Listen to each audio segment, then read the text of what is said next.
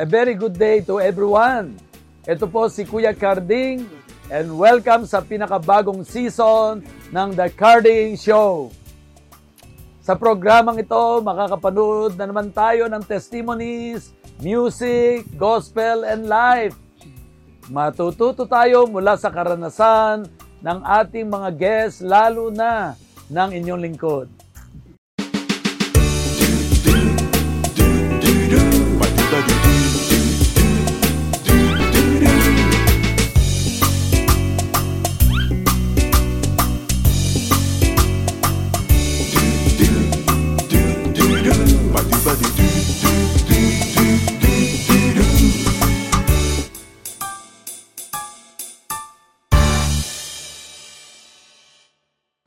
Ko na patatagalin. Ang ating pong guest for today is uh, the administrator, admin pastors ng Feeding Mission and Mercy Mission dito sa Lucena City.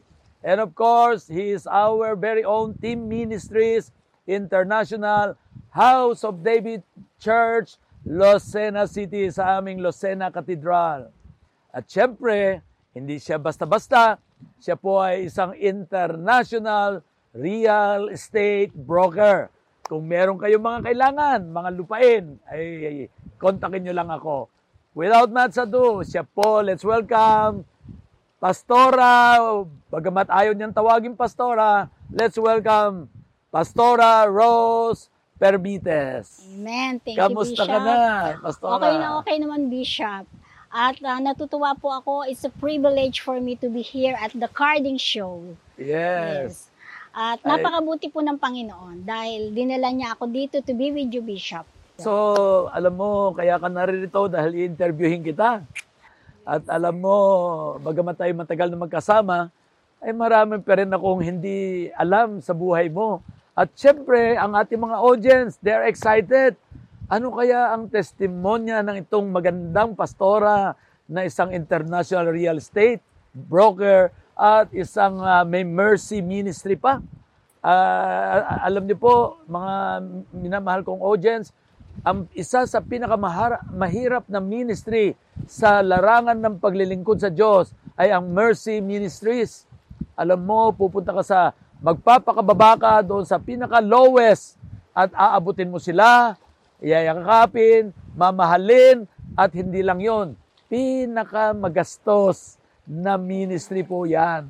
Kaya po ating alamin, ah, Pastora Rose, Yes, Bishop. Ah, bago ko kayo tanungin tungkol dyan sa mga mercy ministry mo, ah, gusto ko lang tanungin kasi hindi ko yata na itanong sa'yo. Ikaw ba eh, nung mat- mat- bata ka pa ba, pinanganak ka, born again ka na, Christian ka na, or anong nangyari? Ikaw ba ano bang dati mong profesyon? Ikaw ba nag-aral? Ikaw ba after graduation? Ano bang nangyari sa buhay mo? Yan. Bishop, ako po ay lumaki, I, I grow into a uh, Catholic uh, school. Mm. Doon po sa, ang mga magulang po talaga is Catholic, sarado, tinatawag nilang kandado katoliko. At nawawala pa daw ang susi. That's right, Bishop. At ang nakapag-introduce po sa akin sa Lord Jesus Christ ay ang aking pong ah, kapatid na pastor, Pastor Rick Pernites po, na nakabase ngayon sa Jeddah. Siya po ang nag-introduce sa amin about our Lord Jesus Christ. Wow. Noong una po, talagang I was very confused kasi we grow up in a Catholic school at para pong sabi ko, bakit ganon? Sa sarili ko, nagtatanong ako, bakit ganon? Bakit naging ganito yung kapatid ko? So, time goes by, naunawaan ko na akala ko ng bishop is ano magpapalit na ako ng reliyon eh. Hindi pala. So, the time, ti- as time goes by, nakita ko na ito pala ay relasyon sa ating Panginoon. At doon pa doon ko tinanggap ang ating Panginoon and that was 1981. At ako ay nakapag-church sa ah, Manila ah, through my my ah, brother at doon po sa ah, Bethel Temple with the ah, Pastor Samral, David Samral. Wow, yes. Doon po ako COP. and yes, and then doon din po ako nabaptize noong Mm. 1981. Yun po ang ano ang Pero ang gusto ko pong malaman kasi po, karamihan sa mga lalaki, kagaya ko po, Kagaya ng ibang mga Kristiyanong lalaki, maraming mga kwentong bad eh. Alam mo, marami kaming mga sari-saring vices at sari-saring mga kalokohan. Eh, gusto rin malaman yata ng audience natin eh. ah, Sino ba yung Pastora Rose Benitez nung siya ay dalaga pa, kagandahan? Medyo siguro nung dalaga ka, ang dami mong fans. Eh, ano ba naging buhay mo noon? May pagbabago ba?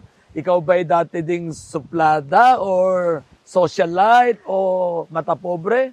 Yes, Bishop, nung ah, kabataan ko, ako talaga ay simpleng ah, babae lamang na bahay, school, bahay, school. And then, nag-umpisa ang struggle ko sa buhay nung ako'y magkaroon ng asawa. Ah, dumating ang panahon na dinala kami ng Lord sa US. At doon po ako nakapagtrabaho. ang nauna doon yung asawa ko dahil nagkaroon siya ng working visa. And then after two years, kinuha niya ako at dinala doon. So doon, Bishop, akala ko, um, pagpunta ko doon is magiging maganda yung buhay ko. Kasi mga naririnig ko, ay napakaganda raw ng Amerika at maraming magagandang trabaho. Pero kabaligtaran Bishop yung nangyari sa akin doon. Nung ako'y nakarating ng US, pagdating ko doon, wala kaming tirahan, Bishop, at wala rin kaming trabaho yung trabaho ng mister ko doon is nawala. Oh. So totally, Bishop, talagang bagsak, talagang andong kami sa lowest point. Tanong ko, Lord, bakit mo ako dinala rito? Kasi Christian na ako, Bishop eh. Bakit mo ako dinala rito kung ganito rin lang yung magiging buhay ko? So, parang, ano, Bishop eh, parang ayoko na, parang sinisisi ko nga yung mister ko, bakit ako'y dinala doon? Pero may purpose ang Panginoon eh nagkaroon ako ng trabaho, Bishop, sa isang, ah, as a caregiver first. Yun ang first job ko as a caregiver. Na ang mga clients namin is developmentally disabled adults. Marami silang ah, ah, mga sakit na in regards to developmentally. Merong ah, mental, ah, mild mental retardation, at meron din na mga slow functioning adult yun ay nagre-range from uh, 18 years old to Yeah. Then what happened, 40. Pastora? and then doon nakita ko yung ano, doon sa pagtatrabaho kong yon, nagkaroon ng compassion, ako ng compassion sa mga sa mga taong Ah. ito. So I decided to bring them to church. Mm. Noon nag nagda-drive na ako, every Sunday dinadrive ko sila sa church at doon tinuturuan sila about the Bible. Hmm. At nakita ko sa kanila na talagang nandun yung eagerness nila. Kasi nakakaawa sila bishop eh dahil dinala sila doon na walang magulang, yung iba eh talagang from the broken family. Nandun na yung ah, kanilang frustration sa buhay. Subalit nung sila nakapakinig ng salita ng Panginoon, talagang nababago sila. Nakikita ko yung changes sa buhay nila.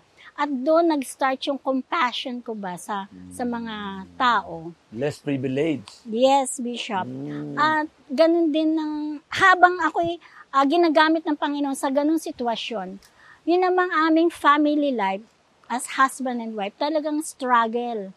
Kasi sa Amerika, andyan yung napakaraming tukso. Eh, masasabi naman natin, masasabi ko na yung husband ko is chick boy. Mm. So talagang andun na umiiyak ako sa Panginoon. Wala yung mga anak ko, nandito sila. Nandun kami just to work for them, for our kids, Mm. to raise them up, para magkaroon sila ng magandang buhay. Ngayon, Bishop, as Christian, Christian kaming pareho. Ginagamit kaming pareho. Pero andun na hindi, yung tukso ba, Bishop, is hindi na pag, hindi na conquer eh, ng asawa ko, na, na nalugmok ba sa ganong sitwasyon. So, for me talagang noon, talagang, Lord, parang ayoko na eh. I want to give up na. Nagkaroon ba kayo ng ano, separation? Yes, Bishop. After uh, eight years namin doon, nag, nag-divorce kami, Bishop. At ah, napakasakit noon kasi ah, talagang bago nangyari yung ganun is we I go to different counseling. I went to different ah, pastors kasi kailangan kong humingi ng Na advice. dumating ba sa buhay mo na gusto mo na mag-backslide? Na nagtatanong ka na sa Diyos, bakit ganoon? Christian kami. Bakit yes. nangyari yes, ito? Bishop. Parang Ayaw ko na. parang bakit parang mas maganda pa doon sa dati. Pero, ang pinanghawakan ko, kasi nung bishop, nung ako'y dumating doon, ang pinanghahawakan ko, Lord, alam ko hindi mo ako pababayaan. In any situation in my life, hindi mo ako pababayaan. Kasi, lagi kong tinatandaan yung, kahit baby Christian pa ako noon, meron nang pumasok sa puso ko na verse sa Bible na, The Lord is with you, He will goes before you, and He will never leave you nor forsake you. Kaya yun lagi sabi ko, Lord, hindi mo ko pababayaan. Alam ko, dumarating talaga, Bishop, yung struggle. Dumarating yung talagang nasa lowest point na ako. Mm. Pero hindi ako pinabayaan ng Panginoon. Ando na I have to move on na talagang kahit na minsan naiisip ko na na mag-suicide talaga, Bishop. Mm. Nung nag-aaway kaming mag-asawa sa sasakyan, gusto ko nang tumalon. Hin- Nahila niya ako, naisip ko yung mga anak ko. Sabi ko, I'm sorry, Lord, hindi pala dapat. Hindi pala dapat. So, ang nangyari noon, nag-ano ko, nag-ano ako sa Panginoon. Lord, talaga hindi ko kaya. Talagang ang Panginoon ng binigay ko lahat sa Panginoon kasi talagang ano na eh, yung talagang hindi hindi ko talaga kaya bishop yung mga nangyayari. So, hindi ka na nag-church? Ang kaibahan bishop, nag-church pa rin ako. Mm. At yung mga tinuturuan ko, yung mga idinadrive ko, dinadala ko pa rin sila every Sunday. Hindi ako nag-give up sa aking faith, sa aking gawain, sa aking ah, sa aking pagiging Kristiyano. Yes. At So- napakahirap bishop pala ng gano'n na yung ang, ang tingin ng mga tao sa iyo is okay ka, pero deep inside talagang andun yung sakit. Yeah. Alam mo, pas, ah, Pastor Rose, ang bilis ng oras, tapos na halos tayo. Yes, I know. Ang dami ko pang itatanong sa iyo. At ah, gusto ko po sa- sanang itanong sa iyo, now that ah, na, napaglabanan mo yon at ngayon ikaw eh full-fledged na, talagang ah, kaya pala yun ang pinagmulan ng ah, pagkakaroon mo ng Mercy Ministries. Yes. Kita ko, Bishop. pinupunta mo yung mga badyaw. The Yes. lowest ah, person na talagang inakay mo talaga. So, anong ginagawa mo ngayon dito sa Mercy Ministry? Ikaw, ano bang napipil po? An- in briefing lang po kasi ang bilis ng oras yes, natin. yes, Ending na tayo Bishop. eh. So, just brief lang po kasi naubos ang oras natin. Ah, ano yung ginagawa mo sa Mercy Ministry mo sa mga lowest, yung mga un- un- ah, underprivileged natin? Yes. Doon po Bishop sa aming Mercy Mission and Feeding Mission. Hindi lang sa pagpapakain ng mga kabataan, ng mga bata ang ginagawa ng kundi nagbibigay kami ng nagbibigay kami ng ah, ng hope para sa kanila. Nagtuturo kami about the word of God. Pinapakilala namin sa kanila ang kabutihan ng Panginoon, the goodness of God. At hindi lang mga kabataan, mga bata ang natuturuan namin, kundi yung mga magulang din na At nakikinig nakita ko sila. parang may mga pakain pa kayo, may gift pa. Yes, Bishop. back. Oh, yes. Binibigyan po namin sila ng groceries. Especially nang nagkaroon tayo ng pandemic, Yes. hindi yun natigil. Talagang ang mga anak Hindi ko kayo sinasabi, natakot na baka Ay, mahawa kayo, magkaroon kayo ng Bishop. COVID. Anong No. nasa isip niyo? ang nasa isip na ang nasa isip ko Bishop is kailangan merong pumunta, merong tumulong kasi we are here as a Christian, we are here to provide for As them. Yes, Bishop. Yes. Kaya doon talagang ang mga anak ko sinasabi, Mami, it's pandemic, tumigil ka sa bahay, hindi ka na bata. Pero doon ako tinatawag ng Panginoon, nandun yung puso ko. Say, I have to go to ta- here, Talaw, I have to go to Dalahican, to Bara, to Riverside, just to feed. Eh, alam ko na ang Mercy Ministry, eh, napakalaking ah, gastusin yan. Yes. Ay, sa iyo bang financial, hindi ka ba nagkulang? O saan nanggagaling mga support mo na kita ko, grabe itong gastusin na yan eh. Yes, After na mapakain mo ngayon, tomorrow again, after one week, after one month, what is next? After one year, meron pa ba? Alam mo, Bishop, talagang pag nagtiwala ka sa Pangin- Panginoon, blessings flows. Lalo na pag nakikita ng Panginoon yung desire ng puso mo, hindi mo alam, bigla na lang may dumarating. May mga tao na nabe-bless sa Amerika. We have a Wow. friend din na talagang siya ang nag-support sa amin for the whole year. Wow. Binigyan pa kami ng van Wow. para makatulong sa aming feeding mission kasi yung sasakyan ko nasisira dahil yun ang ginagamit ko sa feeding mission. So, nabe-bless siya dun sa ginagawa naming feeding and mercy mission. Kaya, nagbigay siya ng second-hand van para magamit namin. And at the same time, talagang Pag humingi ka sa Panginoon, talagang andyan ang provision ng Panginoon, ibinibigay niya. Diyan sa iyong ah, Mercy Ministry at ah, marami ngayon na, na nanonood sa atin na may puso din sa mga maliliit nating mga less privileged. Ah, pwede bang kausapin mo sila? Nanonood sila ngayon sa ah, mga audience natin all over the world. Can you challenge them, encourage them? That's your last ah, message. And ah, tapos na ang ating oras, ang bilis eh. So, give them your best na challenge mo sa kanila na ganito lang dapat yung gawin. What ah, what's the, the pro and con of ah, in the mercy ministry? Hindi pwedeng ngayon full of mercy ka, bukas matapang ka na, galit ka na, ayaw mo na, nasaktan ka or whatever. Eh, pwede mar- marami ring umaayaw na eh. Kasi sa hirap, kumbaga naapektuhan na ang kanilang sarili, ayaw na rin nila. At the end, sila pala yung kailangan ng mercy.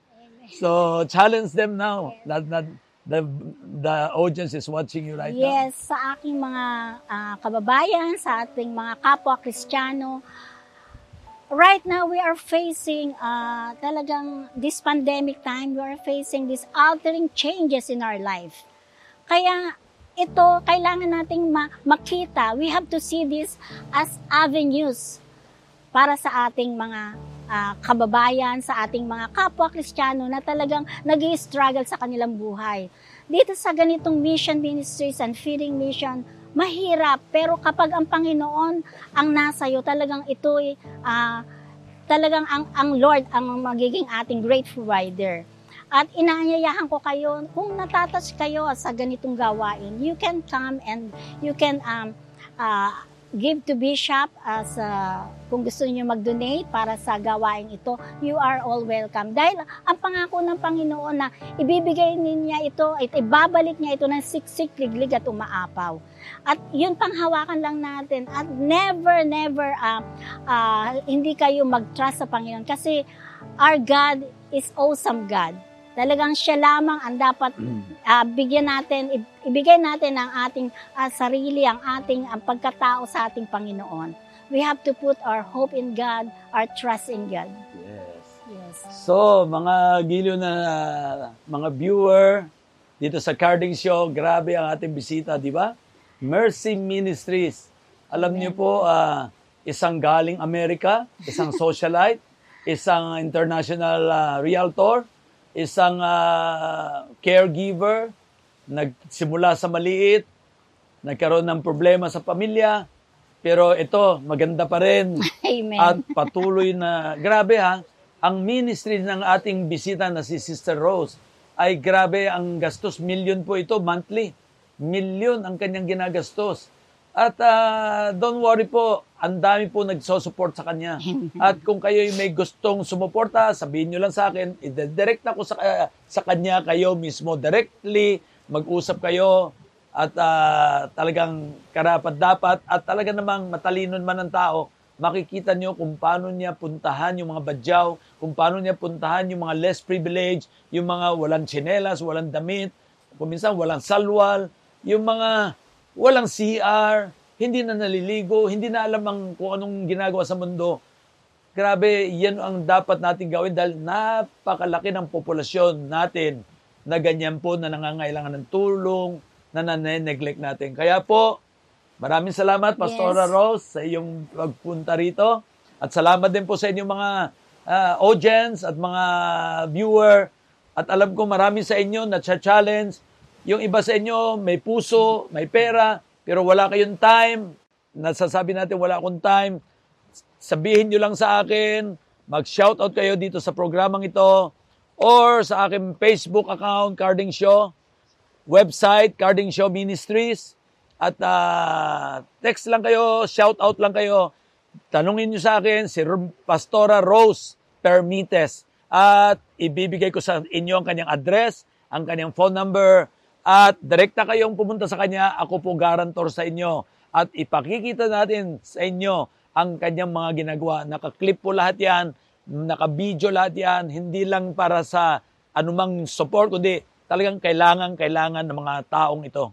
So maraming salamat po at sa inyong mga may puso na na-challenge, Well, join uh, join Pastora Rose here in the Philippines. Pilipino ka, foreign na citizen ka, pero may puso ka sa ganito mga ministry. Pagbalikbayan nyo, sulat lang kayo sa akin website, mag-shoutout kayo at i-connect ko kayo dito sa Lucena City. At kung kayo pa'y kababayan, nako, tamang-tama yan.